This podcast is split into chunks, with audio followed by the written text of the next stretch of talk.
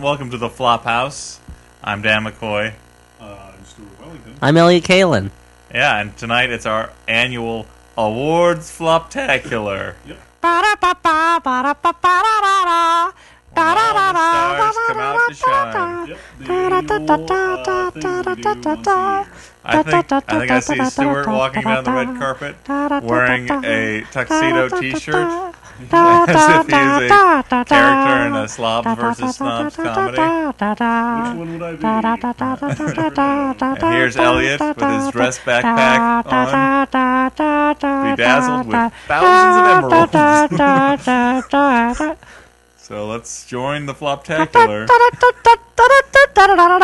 Inside. no, no, no. It's now it's the Fourth of July. I don't. know. So before we get started, like before the Oscars, they have like you know they show people walking on the red carpet, and they also showed uh, they had that Barbara Walters special. I don't know if you guys.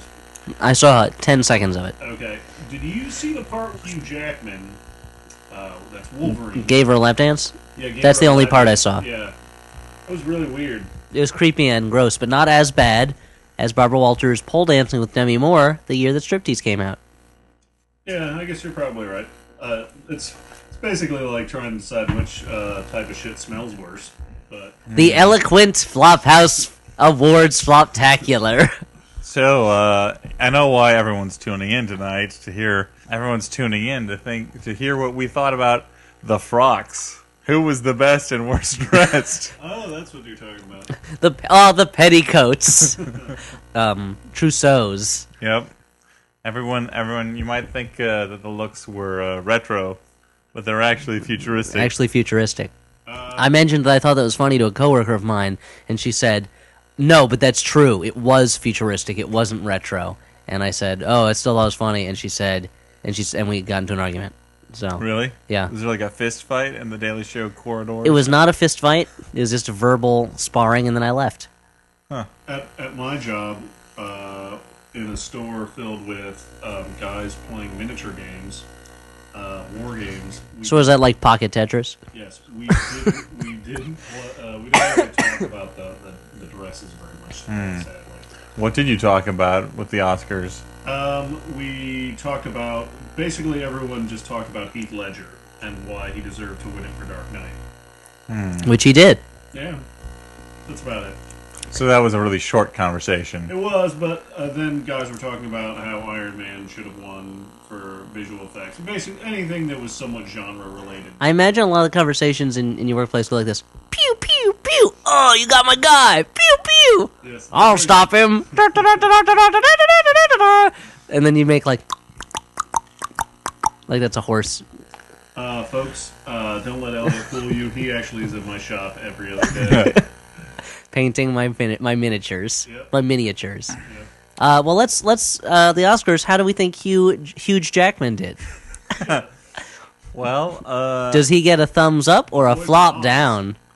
I Yeah. uh, Australia. He's from Australia. when he was actually on stage, I thought he did a pretty good job. Yeah, I think he had to go backstage and take some morphine every now and then to feed some addiction he might have because he was absent for long periods of time. But he was very good. I mean, I enjoyed the opening number and uh, his Maybe there's interaction with the crowd. dancing from others, you know? Well, I, I just am glad that in the musical, the big musical medley, Salute to Music and songs, they chose as many songs that were written for stage shows that were later adapted into films as possible, and as few songs written for the screen as possible. Yeah, Because I love, been- I love those original musicals like Chicago and uh. West Side? Story. West Side Story, and uh, that that song from Moulin Rouge, and you know all these songs that were written for movies only. It's like the Oscars forgot what they were about. that would win our Oscar for part of the Oscars that seems to be from a That's different show. that's only the second worst part of the Oscars, though. The worst being the in 2008 yearbook. What, what are you talking about? Like the bits where they showed, like, hey, remember there were action movies that came out? Yeah, exactly. Yeah, that was kind of weird, but it was nice to see Death Race got a little moment. Yes, it was. But uh, yeah, but I thought the musical number at the top was very good. The Hugh Jackman musical number. Even the jokes that didn't work, I thought that were still amusing, and I liked the whole bit about how he didn't see the reader because I thought it was funny. so we're in agreement. And then the ceremony went downhill. yeah, I I mean, I it, think it was pretty fast, though. I mean, they didn't like far around. No, except for the salute to 2008. parts one through ten. Yeah, that's true. Now the the weird bits were like in those salute salute to 2008 moments. There was Yeah. action movies. There was Comedies, Movies. romance, romance. That's that's animation. animation. Basically, like where are our profit sectors? Yeah. Hollywood Inc. Let's take a look at what our profit sectors are and make sure they're represented at the Hollywood Awards. Well, for to me, to me, uh, the one that seemed the strangest was the romance one, because animation, you know, like there there are very few animated films released in a, uh year compared to other compared to live action movies, and so you can sort of encapsulate that in Yeah. one montage. I saw more of Madagascar 2. I saw more of Space Chimps in that montage than I've ever seen before. Uh, action films are basically sort of accepted as their own genre, you know, comedy likewise, whereas romance, you know, usually it's an element of a larger picture. You know, like there are, you know, romantic comedies or romantic dramas. Romantic but action movies but most like of the- Tango and Cash. The story of uh, the love between a straight-laced cop and the cop and his loose cannon partner, and uh, romantic animated films like Fritz the Cat But so and many, the Nine Lives of Fritz the Cat.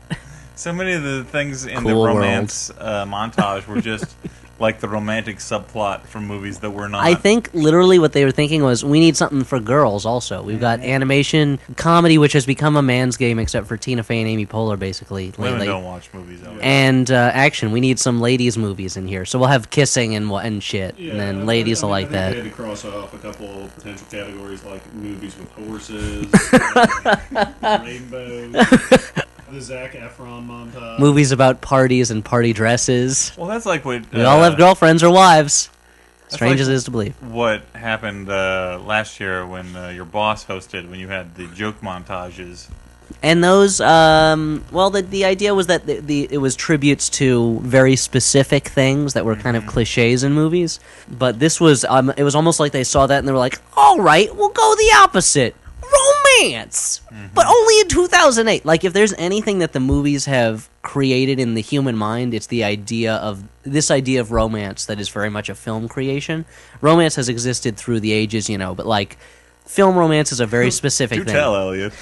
Ever since the first caveman lit the first candle, romance has been a part of the human condition. Flash forward to ancient Babylonia. The but like m- but films are known for their like if there's anything that they've been known for for their entirety since the silent era, it's the idea of romance. So to limit it to 2008 seems crazy. you were saying during the show that they were interested in just getting rid of any sense of film history. Well, it was the only the only until the very end when they were like, "This year's Best Picture nominees remind us of older films that will cut in with them." Yeah. Except for that, it was almost like they were trying to tell you the only thing you need to know about the past in movies is that awards have been given out in the past. You don't need to know about the movies. Hollywood is about the Academy Awards, and occasionally it makes movies. And 2008 was the greatest year in Hollywood history.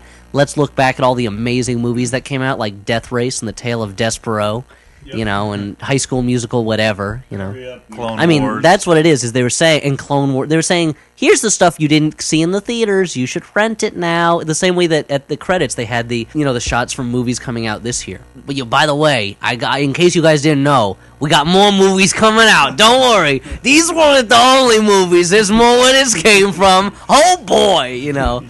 If you thought these ones were good, Wait till you get a load of 2009 OG. the year of romance pictures.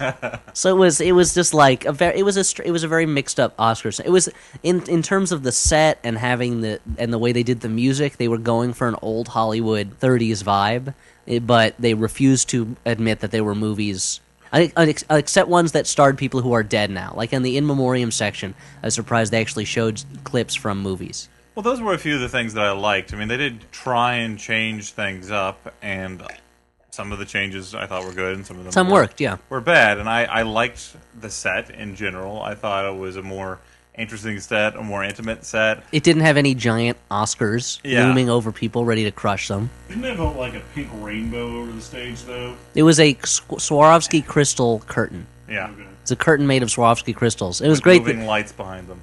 It was kind of funny that the Hugh Jackman uh, thing was all about the budget's really low, low this year, so I made all my own props to use underneath this Swarovski crystal curtain. this billion dollar set.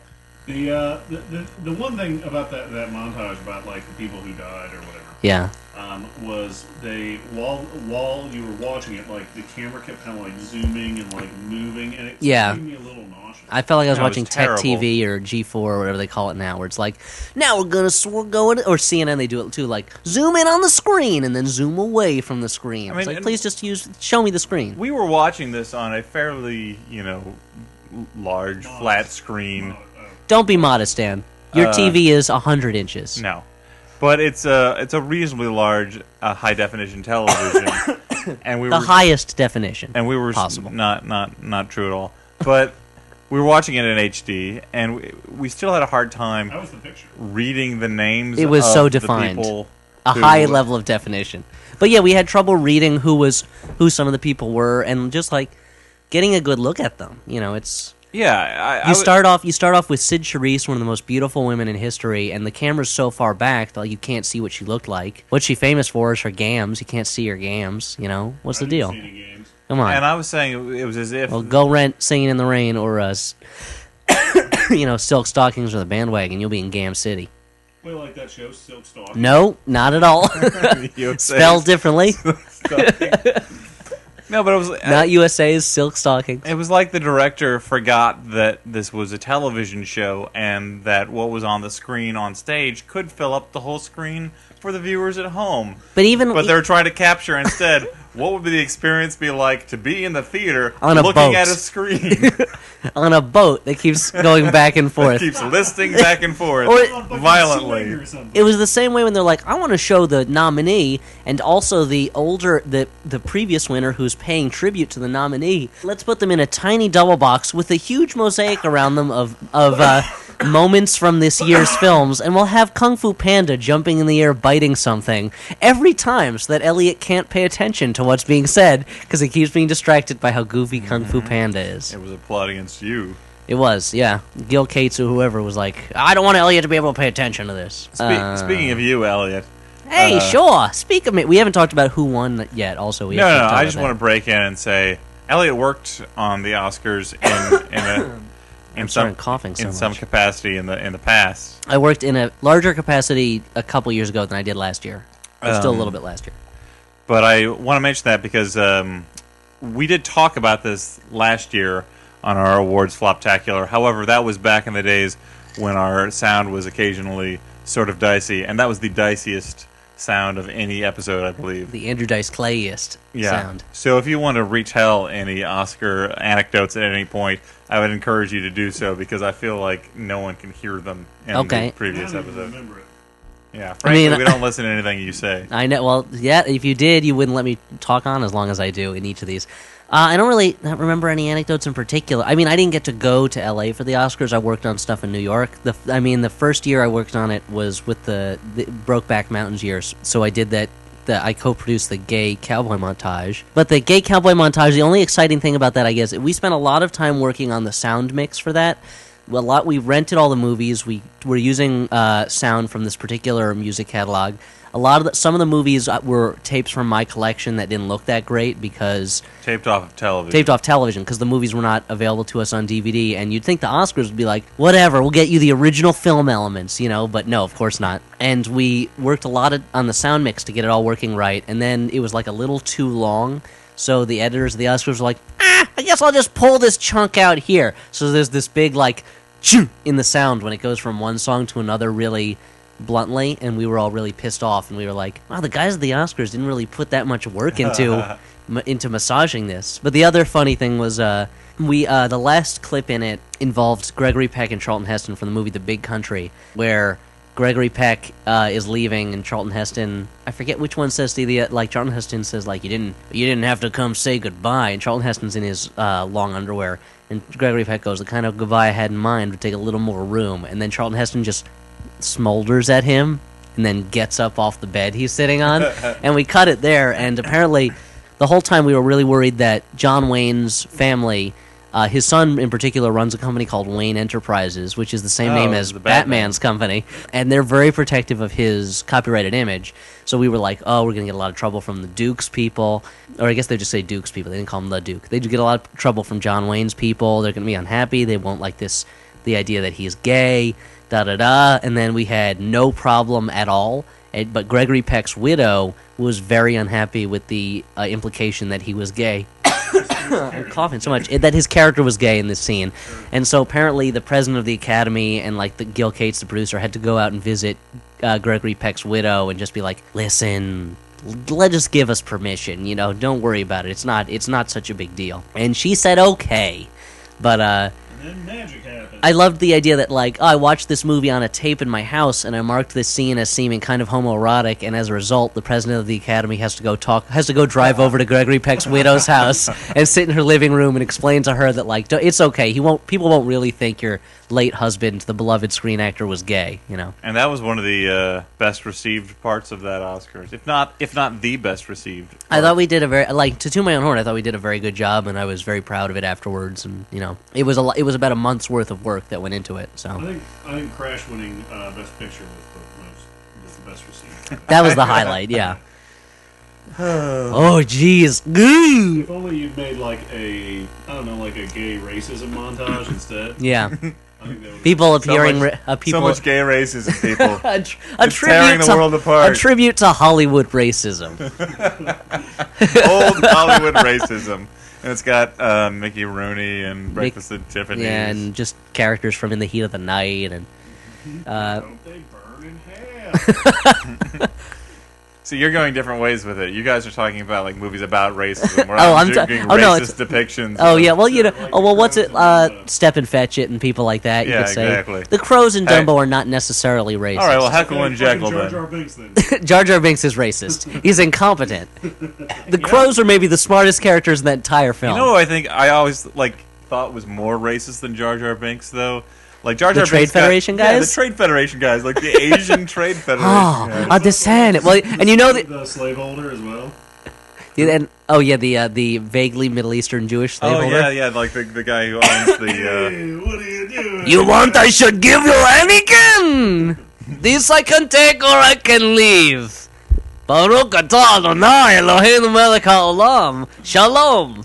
all right, Next Yeah. year in Jerusalem to ween.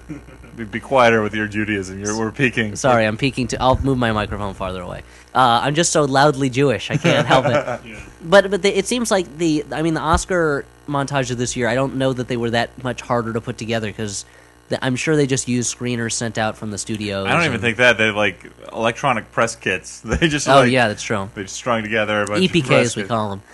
And then there was that, that one at the end where it was like, here's the reader, and now here's the graduate, and here's another movie about an older girl and a, and a young guy, and here's some Holocaust movies. Like the idea that like movies remind us of other movies. So let's show you some. I mean, not not to defend the reader unnecessarily. Like, I think Stuart loves the reader. every single thing they showed about it, like, highlighted the elements of the movie that I felt were the least interesting, like the Holocaust angle and the older woman with a younger man. I felt those two things were like easily the least interesting elements of the reader, and yet. But those are the most the most easily explainable and graspable and describable. no, that's that's true. I mean, the fact also that every movie seems to be being sold right now as a thriller.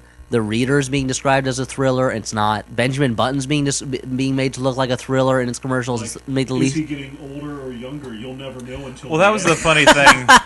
We're like Who's that baby? Is it Benjamin Buttons? Will- Will- We'll find out. Will Smith Benjamin comes out, Baby. and he does this whole long speech about action films because he's introducing the uh, the visual effects awards. And then there's um, only three things nominated, and one of them is The Curious Case of Benjamin Button. An action film. Yeah, Not an inaction film.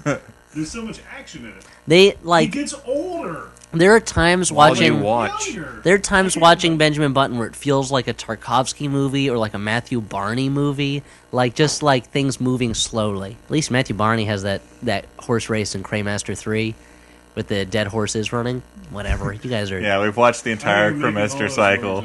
Those are you guys obviously di- weren't with me and my friend Brock the day we went to the Guggenheim and watched all the Cremaster movies in a row. It was great. It how was like, long was that? It's about seven to nine hours, I think. Oh, it's way more than Jesus, seven. It's God. about nine hours, I think. Uh, anyway, you guys don't want to come with me when the film forum runs the Human Condition trilogy again, all in one day? I roll my About eyes. 10 hours of film? I roll my eyes, but then I remember that Stuart went and saw all of the Lord of the Ring movies back to back in their extended cut. In in the theater, yeah, it was pretty cool. I'd do it again too. But okay, it, I, I guess a lot. Of, I, I heard a lot of complaints at work today about the Oscars that it was like too cheesy, which I feel In is what not sense? like these uh, these actors think they're so important. They talk about this as if it matters, and it's like, well, it's an award show for movies. Like you might as well talk about it as if it I matters. mean, it was a very actor focused Oscars. The way Yeah. they had to like to like celebrate every performance type thing. But it's, I mean, like you, want- it, there's a I like a certain amount of Hollywood glamour. Like I wouldn't have liked it if it was a super stripped down Oscars where they just gave out awards and didn't do anything. I feel like it was a mixed bag this year for that reason. yeah, I mean, if you don't like watching actors celebrating themselves, well, don't watch fucking Oscars. Well, yeah, What are you exactly. Well, that said, I did like that uh, they seemed to be making a stab at, um, you know, oh, honoring writing a little bit more. For a, for a moment, I imagined the Crypt Keeper co-hosting this podcast. They did make a stab at honoring biting, a little gore. We're gonna do that someday. We're gonna just in character. One of us is gonna be the crypt keeper for an entire episode. That'd be awesome. I'll stay out of that one, guys. I don't, I don't find Crypt When- Keeper to be that fun. When Stuart's away, uh, we'll do me and you, Dan, and the Crypt Keeper hosting an episode. But no, I the I thought that the Tina Fey Steve Martin thing where they actually showed the um, the script pages was kind of nice. The only problem with that, though, it was a good idea, was that the clips they showed, in at least two of them, the actors were not on book. They were changing the wordings of the script as it was shown on screen.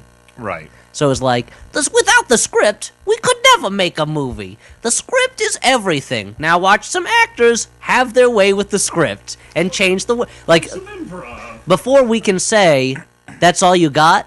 A writer has to sit down and write, is this the amount that you have and only this? You know, like it's Well, but I mean, without a baseline to work off of. we can assume that in a lot of those ca- cases, the writer was on set rewriting. No. I would It just wasn't- I would just say pick pick like do the work of picking an example where the words on screen match what's being said. right. But in theory, it was nice. It was a nice idea. That's true. They're showing that these movies don't just appear out of nowhere; that someone actually wrote them. You know, and writers, by all accounts, get almost no respect. In and they and, Hollywood. and never have. They never have Yeah, gotten any respect. overrated. What right? Yeah. That's contrarian, Stuart. but I mean, that's the. It was. It was a nice idea that they said like writing is important. You know, as opposed to maybe maybe that was in the guild settlement. Like you guys don't get any new media shares, but we will say writing is important at the Oscars. I thought that was a neat idea, showing showing like reading out the descriptions. I just wish it was it matched what was on screen, I liked all the music. Did you? even when it was playing when people were talking. Yeah. Yeah, I was gonna. I was gonna say I actually did like the um, smaller uh, jazz combo, but it was very strange when it was uh, Sarah Jessica Parker and Daniel Craig. Without makeup, we wouldn't have dun dun dun dun dun dun Yeah, dun there's dun. like a really, really fast jazz tune in the background. It just seems like someone left the radio on. I thought though, Sarah Jessica Parker and Daniel Craig, someone matched those two up in a film. Chemistry. Sex in the City 3. Bond in the City. I like it. Sex on the James Bond. Done. If Jon Hamm and Tina Fey can appear on screen together, then Daniel Craig and uh, Uh, then Sarah Jessica. What's oldest then? Ah well, there's that That's that's my Sarah Jessica Parker. Uh-huh. oh my god, I thought she was in the room. she sounds like a barn owl. I would have just whinnied. Ouch! Wow, I'm not making fun of her Jeez, man. appearance. Chill. Yikes! Oh, Shh! Wow, You're gonna say that Matthew Broderick looks really old. Not cool, that's okay? terrible. I really like to see uh, the uh, remake of Ferris Bueller's Day Off with old Matthew Broderick. Why would they do that? Playing what the the, the principal? No, playing Ferris. Why would you do that? It'd be hilarious. It doesn't make any sense though. It'd funny as if everybody treats him like he's a little, like a teenager. I mean, I guarantee you. I'm imagining the end where he's running through all those yards. I'm so tired. Can't leap over these hedges the way I used to. I mean, I, I, I imagine Zac Efron will be in Ferris Bueller's Day Off, the remake, pretty soon. So, sure, Sure we're a lot of uh, kids guy. at the Oscars this year. well, people get younger. You're Jack Zac Nicholson can't be there all the time. Your Yeah, Ted Seyfrieds. Kennedy's in the hospital, right? So, Sure. Oscar's mainstay Ted Kennedy. And, and Roy Scheider died, so he couldn't be in the here. Well, I mean, the, it's you either had kids or you had oh man, every year, Roy Scheider. you either had kids or you had Sophia Loren get rising her dusty bones from the grave to appear on stage in, in some sort of Miss Havisham wedding dress. She's, she's taking some time She's gonna- off from fighting the fucking Thundercats. She's gonna die next week, and you're gonna feel so. I will feel. I have. I have always had such a crush on her, and like, if you see the movie The Millionairess, she is so hot in that, mm-hmm. and it just makes me wish I was around in the '60s to masturbate to her when she was young. yeah. You know. I, I'm, I'm glad that you went there. Listen, I'm not going to pull punches when it comes to Sophia Loren. you're, you're, no, no, no. I'm just glad that you were honest about your fantasy. You're like fantasizing about being alive back then, but you're fantasizing about masturbating. To Well, her. let's- not that I- you like met her. I know I don't have a chance with Sophia Loren. Exactly. Come on. There you go. Peter Sellers didn't have a chance with her. I certainly don't. Uh, I mean, uh, you know, I'm the first one to acknowledge the, the beauties of Oscar past, you know, but I will also make fun of them when they get older. yeah. Eva Marie Saint has aged also, but she has aged in a classy way, you know. Like, like Meryl Streep, kind of. Well, Meryl Streep is not anywhere near as old as Sophia Loren or, or Eva Marie Saint. I mean, she's older than us. She's like Okay. 60, isn't she? She's no, she's a, she's aging well into you know, the and she's finding the roles that Meryl Streep can find at that age. You know, she's Didn't she she's. bring her like daughter or something. To Mhm. the Oscars? A lot of people brought their kids. It looked like, and Anne Hathaway brought her dad. Your best friend Anne Hathaway. My Hathaway. best friend We're Anne not allowed to Hathaway. Make fun of the way people's daughters look, right? I mean, we shouldn't. Okay. We can. Wait, were you gonna make fun of the way Meryl Streep's daughter looked? No. I thought she, I thought she looked cute. Nah, she looked okay. Anywho, should we talk about the awards or should we Well, keep talking Like, about? wait, if you were going to the Oscars, would you bring your dad or your dog? I'd bring my girlfriend. oh, really? I'd probably bring my wife. I'd bring my dad. I. I, I would love to. I s- owe it to. I don't know your dad, but I imagine the two you just carousing around the Oscars, big mustaches, Yeah, we- beer in your hand. He would spend the whole time very uh, upset that he's out of the house. Um, he would be upset that, there's, that it's so crowded. Any waiting in line that he would have to do. Oh, that sounds like me at the Oscars. Yeah. Sounds like me everywhere. So let's actually talk about I who think, won I think things. if, I, if I went to the Oscars, I think some people might mistake me for Seth Rogen. That's why I have this mustache. right. They'd mistake you for the Rogen Brolin clone that broke out of the lab somehow. Let's get to the Oscars to kill. Rogue- Rogue Brol's broken loose. the humor The of shock Rogen. collar's not working. The acting chops of Brolin. And finally. that's that was one, and uh, maybe segueing into the awards. I don't know. One of the sad things for me was I thought Heath Ledger deserved Best Supporting Actor so much, but I wish that they could have given one to Josh Brolin also. Because he was- got the Golden Globe. That's worth half. Oh, he got the Golden Globe. Oh, uh, but because I thought he was so good in Milk. We talked about that before, He's I guess. Got plenty of years to make. Wait, I thought that That's he- true. That's you Heath? Ledger got the Golden Globe too. No, he Josh Brolin did. Really? Yeah, Keith Ledger got nothing. Keith Ledger got nothing last night too. His performance is the jokester. Just His performance as the jester. That was the, the oh, number of times that they said Joker in the ceremony. I thought was funny. Movies can show you an old man growing young again, or some crazy Joker bringing chaos to. That's my Will Smith for some reason. Sounds like the Pepperidge Farm guy. Just hearing them say Joker and like Gotham City. Joker's running amok in Gotham City again. like it's it's sad a little bit to me how, how how much of a thrill I still get from even though a movie like Dark Knight doesn't get nominated for anything, they cannot ignore it at the Oscars. Like they still have to mention it. And he, at the end of Hugh Jackman's song, when he yells, "I'm Wolverine," I thought that was very funny. It was good. I was really disappointed that uh, Will Smith was the one who had the presentation about action movies, and not my favorite current action movie star, Nicolas Cage. Yeah, I don't. Maybe his hair didn't pass muster. and he he got a best he got a best actor. Yeah, for leaving Las Vegas. How come he wasn't in that group? It maybe wasn't available. They only So- have, there. There are literally dozens of Best Actor winners. and There are only five on stage. What's There's this- a couple really crazy guys up there too. Like Anthony Hopkins seemed crazy. He is crazy. Like Well, I, that's what I loved is is when uh, they say to Frank Langella, "Your portrayal of Richard Nixon blew every other one away," and Anthony Hopkins is right there on stage. I wish they had cut to Anthony Hopkins like rolling his eyes or something, and then to and then to Philip Baker Hall at home rolling his eyes. Yeah. Yes, they have the camera set up. Well, you saw Secret Honor; he's got cameras There's everywhere. a, there's a nanny cam at Philip Baker guy Everyone's out in house. And then what? What? Dude, there, there he is.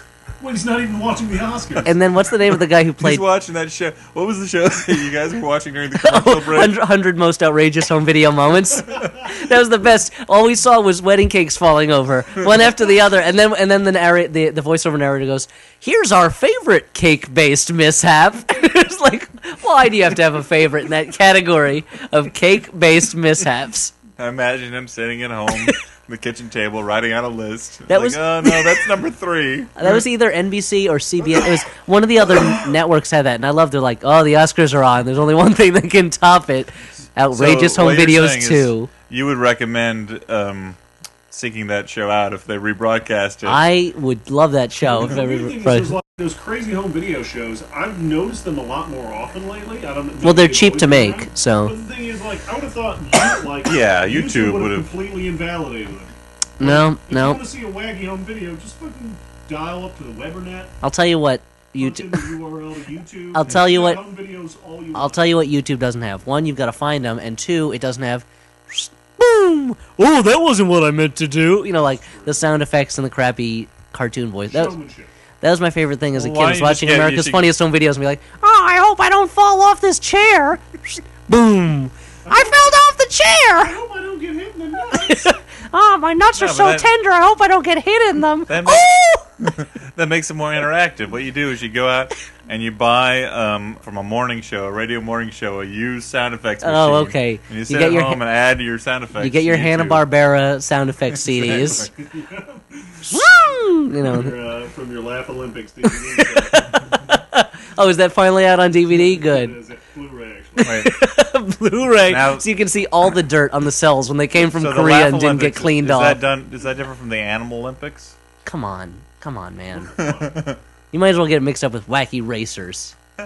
Anyway, Uh, if we can back be serious Oscars, for a guys. moment, someone ruined Did we that. talk about any winners or losers? Uh, well, we talked. Or are they all winners? Well, here's the thing. No, there, many of them are losers. I don't. I haven't cared uh, less about who wins the Oscars in many a year. This is the first time I cared about some of them, but I many of them I just wanted certain ones not to win out of spite. right, Yeah, that's but even like there, That Wall-E movie. No, well, Wally, you know, but even there, it's not on, like it's the when best movie of Crash the year. won, and I was furious. Here, like I was Slumdog. Millionaire, w- Steve was shooting out of his ears. here Slumdog Millionaire won, and I'm just sort of like, well, I wouldn't have gone that way. It was not You because know? it was an inoffensive choice. It was not like A Beautiful Mind or Crash or you know what else recently Gladiator. You know where Chicago. Chicago, where there's no way you can argue that that was the best movie. Like Slumdog Millionaire, a lot of people liked it. It wasn't bad. It was you know it had things going for it. Was it the best movie of the year? No, but it was not like The Reader didn't win. Sorry, Yeah. Stuart, which would have made me mad. Benjamin Button didn't win, which would have made me mad. Well, yeah, the reader's not going to win because it wasn't the best picture. Clearly, we'll admit that I think Slumdog Millionaire is better put together, but there isn't enough about Slumdog Millionaire that I really like. No, Like, well, me either. can I wouldn't. I wouldn't call it that either. like, that's a nice package. Like that's well put together. But like the reader, there's bits of it that I like a lot, but then a lot of it that was like, man, whatever, or that was stupid. But like, uh, yeah, it was uh, not a, a year of passion for the Oscars. Yeah, I mean, I I really would have liked to see Milk win. That sort of like was just Yeah, out there's of my of top passion. five, Mm-hmm. but But I thought, but Sean Penn winning for Best Actor for Milk was great.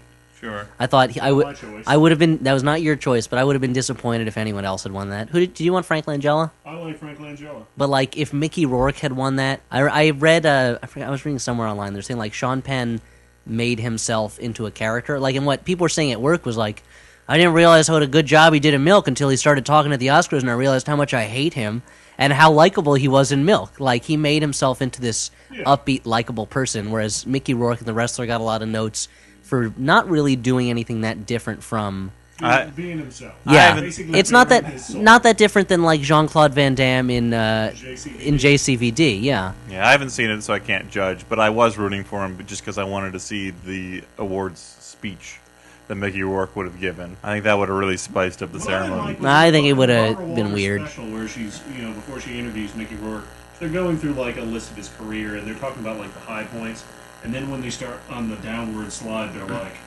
and here's Wild Orchid, and uh, Nine and a Half Weeks, and uh, what's the with Angel Heart, like. Okay, fine, but Angel Heart, it wasn't like it's not that bad. and none of those movies are none of them are great, but they're not like a downward slide as if he was doing if he was Well, like he's on fucking like that. Uh, well it's not like he's tom sizemore doing internet pornography Well, you know but, he, but then again, he did make Harley Davidson and the Marlboro Man. which was when he started on his upward but it's like I didn't like the idea this this comeback idea of like oh it's the comeback kid like oh finally he's rising from the ashes Mickey Rourke like there are better actors that have failed worse and there have been bigger comebacks and you know acting careers have ups and downs that's what like Burt Reynolds' career has ups and downs I mean, like his his performance in Sin City was really good. that was if if anything was his comeback Sin City was his comeback yeah, like he was great and it was his first major release in a long time, you know. But he, um, I, I, I didn't like when the the five actors came out and they're like, Mickey, you've been up, you've been down, you know, whatever he said. Like you're back now. Like it felt like on I was saying yesterday, it felt like Top Chef or something where they're like, Carla, don't you have the craft, but you didn't bring the taste on this one. Jeff, you're spreading yourself too thin. Mm-hmm. Three mediocre dishes, but no great dishes. Like this weird. I think that would have been great actually if they all, if, but if they I done don't- it like they all came out and critiqued all of the. and critiqued like their careers though like i don't like it i don't need them to inject any more drama into an award ceremony for actors making dramatic films And like instead of giving out Oscars, they hand out roses to everyone who doesn't get the Oscar. but or it's also here's like Emeril's new book, Mickey Rourke. Now you can cook New Orleans. but like film is such an uh, like it's about Here's a cons- cowboy hat. you're, you're all the sex buzz. uh, film is about constructing emotional experiences so like the oscars should be they shouldn't be doing the same thing i feel like if there's a real emotional experience that comes out of it then that's great but you know you shouldn't be pushing it that hard that like well, there's like this whole Whoever story. wins is the best, but you also have the most story riding on you. Like, it's very American Idol-y feeling. Yeah. Well, also there's this whole sort of story ahead of time that this year the Oscars would tell a story. Yeah, well, they told the story of a movie being made. Yeah, I, is that really what it was? Well, because they were like, the writer writes down, then it's up to these people. Now it's the post-production Ah, phase. I see. That's but there's why- one person we didn't mention, the director. He's See- the got to keep all this crazy shit all together. I wish you it somehow ended. got that, whereas I was Oh. like, "There's no narrative to this." I wish the mo- I wish this Oscars ended with an with an egg cracking open and a movie coming out of it. Well, like a film reel with like sexy legs. Yeah, exactly. Yes, a film reel with sexy legs coming out of an egg. It's the weirdest thing since I don't know what. Somebody, some Flophouse fan, please mock that up. I have a sash that says 2009. Movies 2009. But were there were there any awards that you guys were really pissed off about, or uh, visual effects of Benjamin Button. was yeah, fun. that was lame. And Yeah, I haven't seen Benjamin Button, but just what I what I have seen in clips, I was like, "Well, this looks like a weird CGI fest." that's one of those things that makes me wonder if when George Lucas and Steven Spielberg were talking about Kingdom of the Crystal Skull, they were like, "It looks great. It looks real, just like we made it in the '80s." And I think that their eyes are maybe aren't trained the same way to see CGI. Like when hmm. people used to watch stop motion animated films and they were like, "It's so real. They found footage of real dinosaurs." You know, like they Dinosaurs. like they couldn't quite see the fakeness of it the Dinosaurs and same way. robots. I wonder if like older viewers, their eyes are not trained to see Hmm. CGI the way that when I watch Blu-ray movies, they look a little weird to me because of the Christmas crispness, the crispness of the image. because of the crisp, crispness of the image, they look weird So to me because I'm so used to tinsel? watching So videotape. you're blaming all the yes men that uh, surround George Lucas and. Uh, Well, I am blaming them, but I, I wonder if like older pe- visual, if older effects people watch Benjamin Button, were like, it's seamless. Like, How did they do it? Whereas when we watch it, we're like, oh, CGI, put his face on someone else's body, fake boat, fake bullets. Oh, now it's a fake building. Camera flies through fake town. And this one, he's just standing on his knees, it's like Yeah, I mean- green screen, blue screen, screen screen. dug a trench. I mean, Dan, you brought. I mean, you brought this up in a number of conversations, but I think, I think why I was rooting for Dark Knight is not just because Dark Knight's a significantly better movie than Benjamin Button, but That's for sure. but like the visual effects, like they made such an effort to do it all physically. like, Yeah. practically. Like, They that's flipped so a much fucking eighteen wheeler. Like that's so much to me as like. Yeah, and- maybe and- it's just our generation. No, no. Like the fact that we like it when somebody When makes things are effort- real, yeah. When somebody makes a fucking effort to like make a fucking cool puppet or something. I don't know. Yeah. Well, the same way that you know, you, Like that Heath Ledger puppet. oh, sad. The Heath Ledger. Oh, not even say it. That's horrifying. The and um, I thought it was weird. Heath Ledger's sister looked far too excited to be up at the podium in the Oscars, I think celebrating her. eyes.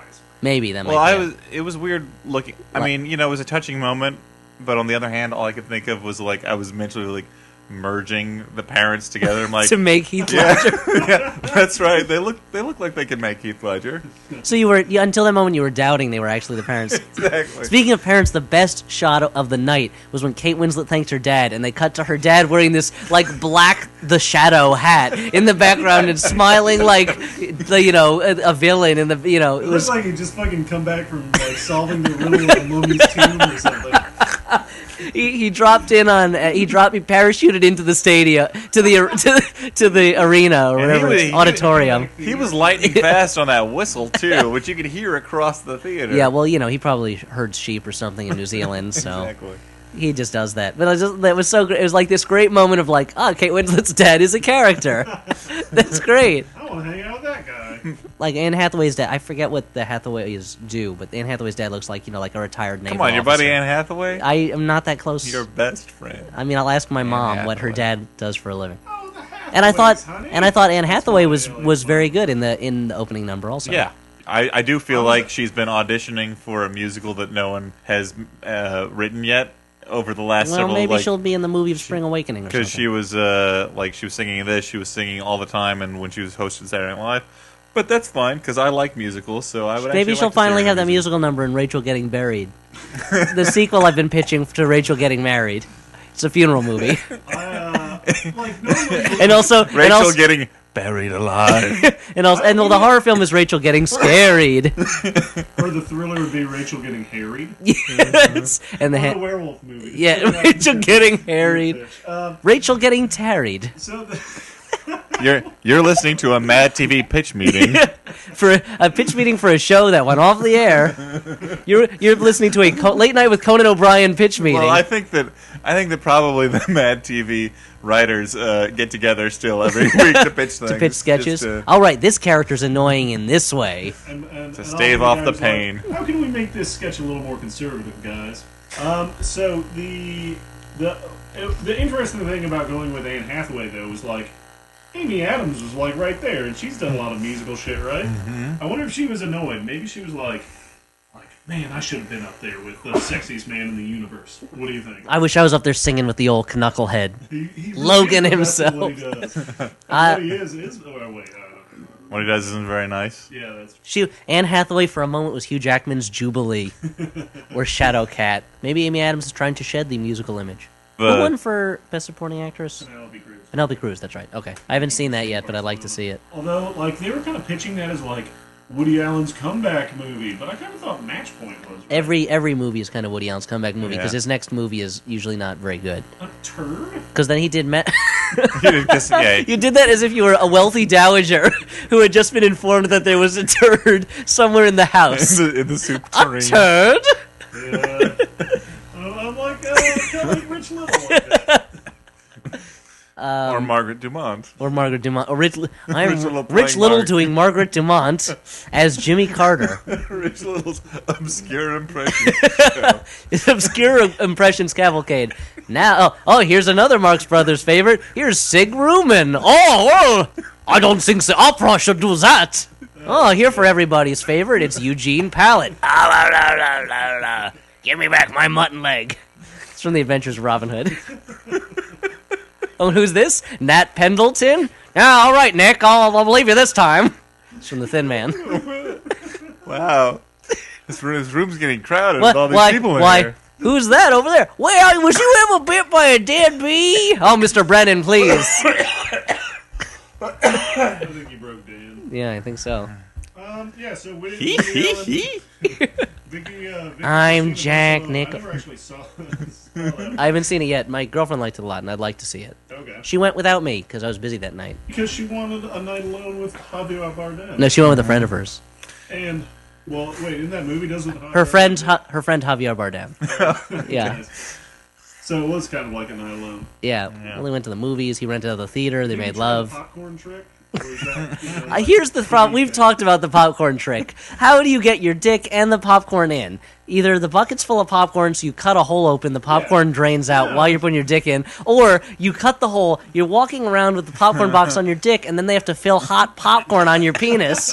How are you going to stay erect? I think- That is a ter- that trick does not work. No, what Yeah. happens is it's clearly he zips his pants. He gets really horny because he's close to the girl, smelling in her Okay. you know, female smells. He gets an instant boner that's so forceful. Oh, it pops punches through. I think this is the same conversation. What was the name of? Oh, Feeling Up. That was the name of the movie that we came up with. Nice. That was entirely about Based that. loosely on uh, the uh, Big Sausage Pizza website. You know, um, I don't remember ordering a sausage with a penis in it. Uh, apparently that was Mickey Rourke's big scene in Diner was the popcorn scene. Was Yeah, it? That exact Frank, so it all Oh. comes back around I don't. to the Oscars. I don't remember Diner that Yeah. well. Anyway, should that wrap up our Oscars talk? Uh, yeah, let, let's uh, let's move on. We've been talking for a while. I'm going to run through some letters very quickly. Number one, from Matt, last name withheld. The Swing Vote installment was an excellent show. Stuart was sorely missed as the sarcastic subwoofer to Elliot's trivia champ tweeter and Dan's normal vocal range. Wait, hey, wait a minute. I'm a baritone. It's just that Yeah, how Stuart is- is so low. and I'm apparently only high pitched enough that dogs can hear. Yeah. yeah. Uh, but Mr. Hines did a nice job of bringing it, even though he didn't do a very good job of mentioning breasts. And both Dan and Will managed to keep Elliot's endless Goldie Hawn's lists. Stuart, yeah, Stuart, you've been falling down on the job this time too. Goldie Hawn's breasts look weird. There you Okay, go. what about Sophia Loren's? Uh, I was kind of scared. What about Sarah Jessica Parker's? Uh, yeah, not not feeling. Were you as disappointed as I am that uh, Jessica Biel was showing very little? Yeah, what the fuck was she wearing? She's wearing like a towel made out of silk wrapped around Yeah, her. what the fuck? Anyway. Anyway, And both Dan and Will managed to keep Elliot's endless list to a reasonable length, stopping him before he reached scrotin scrotables and slurpant gulpables. those are pretty good. Thank you for continuing to prove that young white men are not obsolete. And uh, he says, it's a weird one. it's a strange comment. Matt, last name withheld. PSSS, nude pics, please. so there you go. Nice. I'll get right on it. So we've got one from Carl, last name withheld. People of the Flophouse, longtime listener, first time caller. In fact, I'm listening to your latest podcast as I write this. You're babbling about goats and it's weird, but that's why I tune in to kind of half listen while I do other stuff. Oh, the highest compliment. You guys got into an argument a few minutes ago in my frame of reference, I mean. So he's live blogging the show to us. Exactly. Let me tell you what's going on in the Flophouse right now. Let me give you a play by play on what you did last week. about how unbelievably dumb it would be not to know what pro life meant. Word of God, my sister, 21 at the time, a Bible thumping Republican, proudly voted for Al Gore in the 2000 election because, quote, he was the one who was pro life or whatever, right? so, in that respect, the movie wasn't as absurdist as you suggest. Oh. Please do a movie set in the Middle Ages sometime soon. I have a medieval blog. I will link to it on the website. Hmm, maybe it's time to bring out Dungeon Siege in the name of the king. Yeah. I can promise you a featured article, which would almost certainly bring you six, maybe seven new listeners. Ooh, So there, there, there you go. That brings That. us up from two to eight, that's pretty good. We will have more than trebled. Here uh, from Colin, last name withheld. It's like we get no, only people from the Witness Protection Program. Sure. Uh, you have talked briefly about how the Academy more often than not gives the Best Picture Oscar to the wrong movie. Almost always. Goodness knows I've been disappointed time and time again by the nod towards, say, Dances with Wolves over Goodfellas or The English Patient winning over Fargo. Uh, given my prior success with multiple viewings of Robocop and Pump Up the Volume, I might have been able to see, sneak a copy of Goodfellas into the house when my parents were away somewhere, but it flew under my teenage radar for a few years. But going back uh, as far as you like, Goodfellas was unwatchable, but RoboCop, I'll let my exactly. kids watch that. well, it has a better message, you know. Yeah. Oh, half robot, half man, all cop. Yeah, That's- he's also got a heart. It's basically just the Tin Man updated. curious to know if there are examples where you feel the Academy got it right and gave the Best Picture Oscar to the best film. We were talking about this. The one, the one that both Elliot and I came up with immediately was The Apartment. The Apartment is maybe the best purely Hollywood film ever made. But also, I mean, you could say All Quiet on the Western Front has held up well. You could say that All About Eve is not one of my favorites, but you could make a good case for it. The same with um, what else am I thinking of? I'm having trouble remembering some of the other ones. But th- there are movies that, like The Lost Weekend, is a very good movie that I believe won Best Picture if I'm remembering it correctly. There aren't they're they're not always wrong, but they're just wrong most of the time. And many times the best movies are not nominated. You have the for the 50s through the ever uh, uh, is when it, things really got bad. Like in the 50s and, and 60s, the studios really learned how to game the system. So stuff like Greatest Show on Earth or Around the World in 80 Days would win, or like Doctor Doolittle would get nominated for Best Picture, and just garbage. So, um, but it's not always. There are times when it's right. But the apartment is the is the main one. It's a- And uh, he says he'd like to know our thoughts on Best Original Screenplay Awards. That, with a few exceptions, the nominations and winners have been a highlight for me more consistently than any other category. Points out that War Games was actually nominated for a Best Screenplay Oscar. I mean, Fargo won Best Original Screenplay, which Yep. which goes a long way. Citizen Kane. Citizen Kane won Best Original Screenplay. Uh, Elliot's not as big a fan as I, but I was talking about Eternal Sunshine of the Spotless Mind. I think that's a great screenplay pick. I mean, but it, the screenplay. The thing about screenplay is it's the. It seems to be the place where they kind of like can slip in sometimes. Yeah. A, a movie that isn't necessarily, especially in the nominees, they can. mind. Yeah, Thank you. Well, that is that. Would that be original or adapted? That's the thing. Yeah, that's adapted. But like the fact that Wall-E was nominated for best original screenplay is a really good thing. You can't. You almost feel like if it wasn't a screenwriting category, it wouldn't have had a chance because you know sc- the screenwriters at least at the very least still nominate things that aren't necessarily even if they're big movies they aren't necessarily the ones that win other awards and they do i mean i'm a guild member so i gotta stick up for screenwriters and say they do a good job all the time but on the other Sure, hand and you then also got, have to take on apprentices as a guild member. yes well i have to i I'm, I'm an apprentice. So yeah, I've blown off some part of my hand, unfortunately, right in a screenwriting accident. you accident. take on uh, like apprentices like Johnny Tremain. No, I'm in, a, You in an apprenticeship should, right now. You should Yeah. not put gunpowder in your typewriter. So I do a lot. I do. A, I do a lot of like using an anvil and wearing a leather, leather apron, and but like That's you- for sexual You see reasons. American Born, you know? see America get born. Not everything is like Johnny Tremain, but the uh, but I think you're wrong on that, Elliot. But even- Everything's like Johnny Tremain. even the screenwriters get taken in sometimes. Like you have like Juno winning last year, which Was Unle- amazing. Unless, as I've said before, Juno is a brilliant experiment in doing everything the opposite of how you're supposed to do it when you write a screenplay. In which case, it deserves the award for working to a certain extent by while doing everything wrong that you could possibly do. Okay, I want to get one last letter in. Hello, Dan and Stuart and Elliot. Just listen to your Well, Oscar. hey, I like the way this one starts. Friendly like. Oh, this is from Jen, last name withheld, who's a big uh, fan. Um, no, As I mean- opposed to these other letters, which are from jerks who hate us. well, she's linked to us on her website uh, a few times. We get some traffic uh, That's from nice. her. Her website, website withheld. I'll put I'll put a link up. Just listen to your Oscar movie minute, and I wanted to agree wholeheartedly with your mention of the disappointing lack of nomination for Chris Nolan as a director. I couldn't believe he got passed over for Ron Howard. But what surprised me even more is that I listened to a ton of film podcasts. I sit in front of the computer all day at work, so seriously, I listen to pretty much everyone with a microphone and a podcast and a film opinion. And of all the Oscar discussions I've heard so far, you're the only one that brought this up. So kudos for agreeing with me. I want to mention I, I heard uh, a Battleship Pretension is another podcast that uh, mentioned it, and I want to mention them because they're a lot more popular than us. What are they So, called? Battleship Pretension. That's a good title. Yeah, That's a better title than the Yeah, Flophouse. yeah. It's a play on a famous movie that no one's seen, and uh, Mm-hmm. it kind of is self-mocking. It's a good show. I say that in the hopes that maybe they're listening and they'll plug us. They're too busy pretending they've seen Eisenstein films. Um, on my new podcast, Alexander ne- Nemsky. that's not even a pun. no, it's not. Doesn't not a even- fun at all. I couldn't even think of anything that sounded like Nevsky. Also, if you're wondering to whom that Wall-E Peter Gabriel song could possibly appeal, Uh oh. I have the answer. My three-year-old daughter, Elizabeth. Oh. Boo. Your daughter has terrible taste. She will provide her Play her own. some X-ray specs or something. she'll Although provide. after hearing after hearing it sung by John Legend, I think I'm coming around. I, I have to say the John Legend version was much better than the Peter Gabriel version. She will provide her own rendition of the song on endless repeat at top volume without anyone even asking Oh, that's her to. adorable. It's quite pleasant and peaceful, really. I can only conclu- conclude that the Academy voters all know young children who do the same thing and were brainwashed into voting for the song.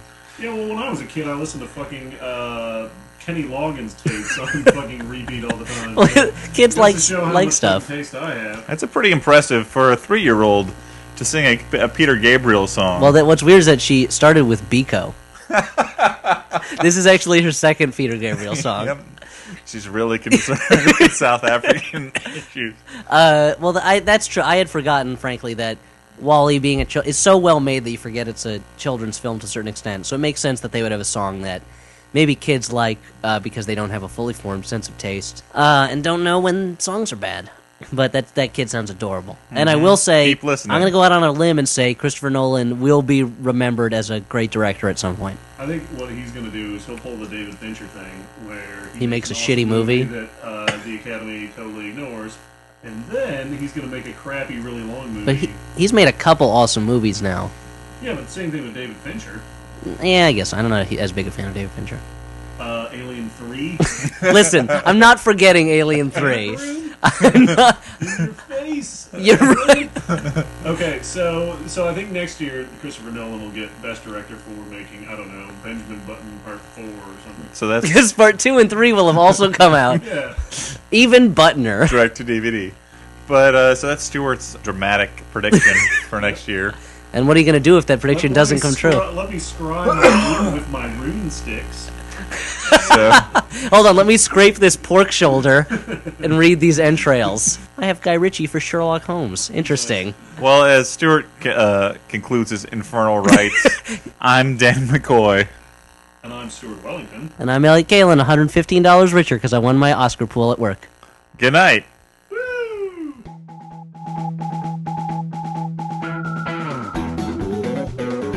Should Stuart continue talking about Cooch or what's what, different subject or this is a wobbly table. Well, you you need a new. You need. then? oh, okay. I won't lean on the table. A piece of furniture made to have weight rested upon it. It's because it's old. We'll get a new table. You should get a new. I'll, maybe I'll get you one as a birthday present. When's your birthday?